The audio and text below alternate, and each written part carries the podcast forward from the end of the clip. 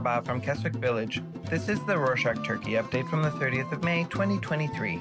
A quick summary of what's going down in Turkey. The election period is officially over, and the people elected Erdogan as the 13th president of the Republic of Turkey.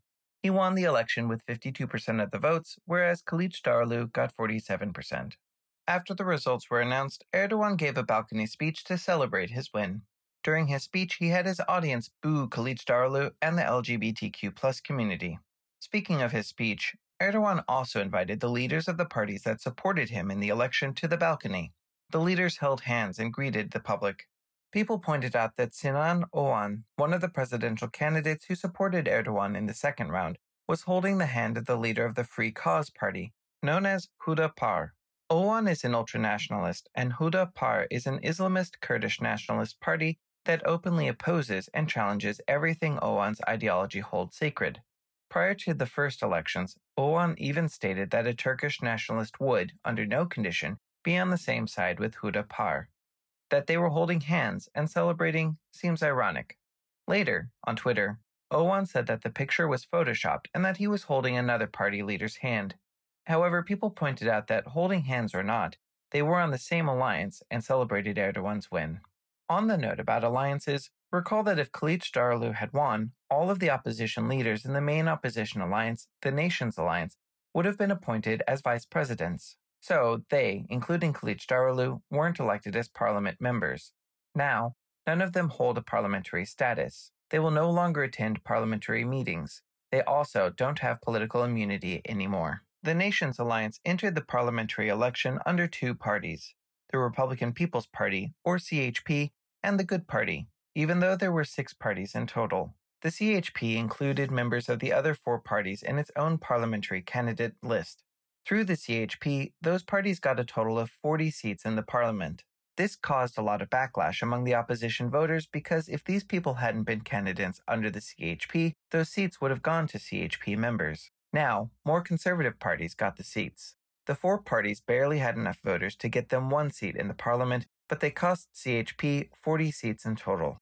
On that note about parliament members, on Thursday the 25th, Veli Ağbaba, the deputy chair of the CHP, said that the Supreme Election Board hasn't announced the official results of the parliamentary election to delay the swearing in ceremony of the new parliament members.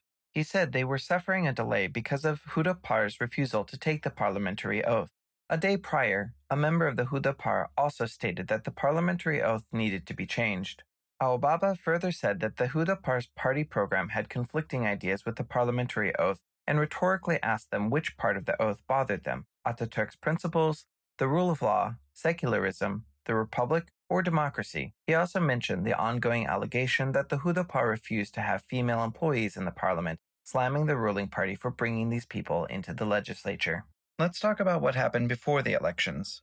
On Friday the 26th, during Süleyman Soylu's the interior ministers, meeting in Istanbul, a youth made a heart sign with his hands. The heart sign has become a symbol of the opposition, and many opposition members, as well as supporters, use it to show their support for Kılıçdaroğlu in a calm and respectful way. However, the security police in Soylu's meeting detained the youth from making the heart and battered him. The police later released the boy. However, the boy said that he got a battery report and that he would file a complaint against the officers. On Thursday, the 25th, during his visit to a bazaar in Istanbul, a shopkeeper accused Ekrem İmamoğlu, the mayor of Istanbul and CHP's vice president candidate, of working with the Kurdish Workers' Party, or PKK, which Turkey deems a terrorist organization. The shopkeeper also yelled at and insulted İmamoğlu. Later on, İmamoğlu criticized the man during one of his rallies, saying that he didn't have to like someone, but they couldn't go around spreading lies. He called the shopkeeper a poor, deluded person, and added that people who deceived him into thinking that they were terrorists were the real sinners. He said that he'd file a complaint against the shopkeeper. Reportedly, the shopkeeper also filed a complaint against İmamoğlu.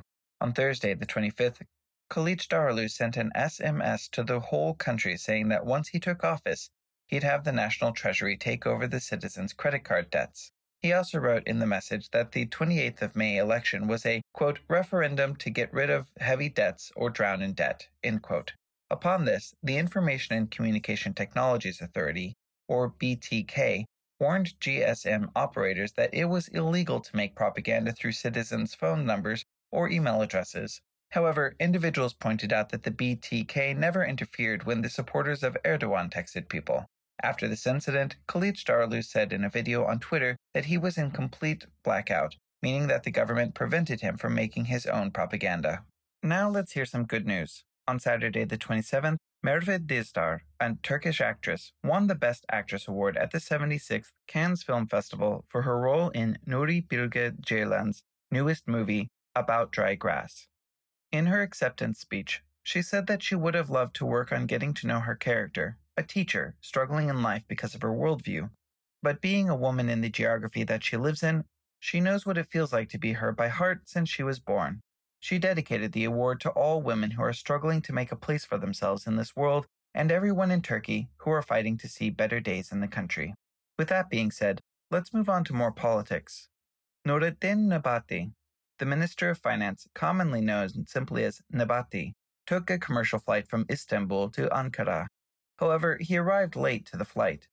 The flight crew told the passengers that the flight was delayed because of bad weather conditions but when Nebati arrived at the plane later than the scheduled takeoff time, passengers speculated that the flight was delayed because of Nebati. They criticized Nebati and the flight crew for holding people off for one person. To this, Nebati told passengers that, quote, Erdogan won, the Justice and Development Party won, get over it, end quote. A video footage of this interaction went viral on social media. Of course, this brought more criticism his way. Lastly, some international news. Geert Wilders, a Dutch politician with an anti-migrant and Islamophobic ideology, urged Turks who voted for Erdogan in the Netherlands to, quote, pack up and leave the country, end quote. He called Erdogan an Islamofascist. Reportedly, Erdogan got 70% of the votes in the Netherlands. And that's it for this week. You may not know it, but we do updates for some other countries too. If you know anyone who might be interested, let them know. Ready? Here they are from west to east. Argentina, Venezuela, Spain, Nigeria, Poland, Serbia, Malawi, Ethiopia, Georgia, and Japan. Can you think of anybody who might be interested? Hoşça kalın.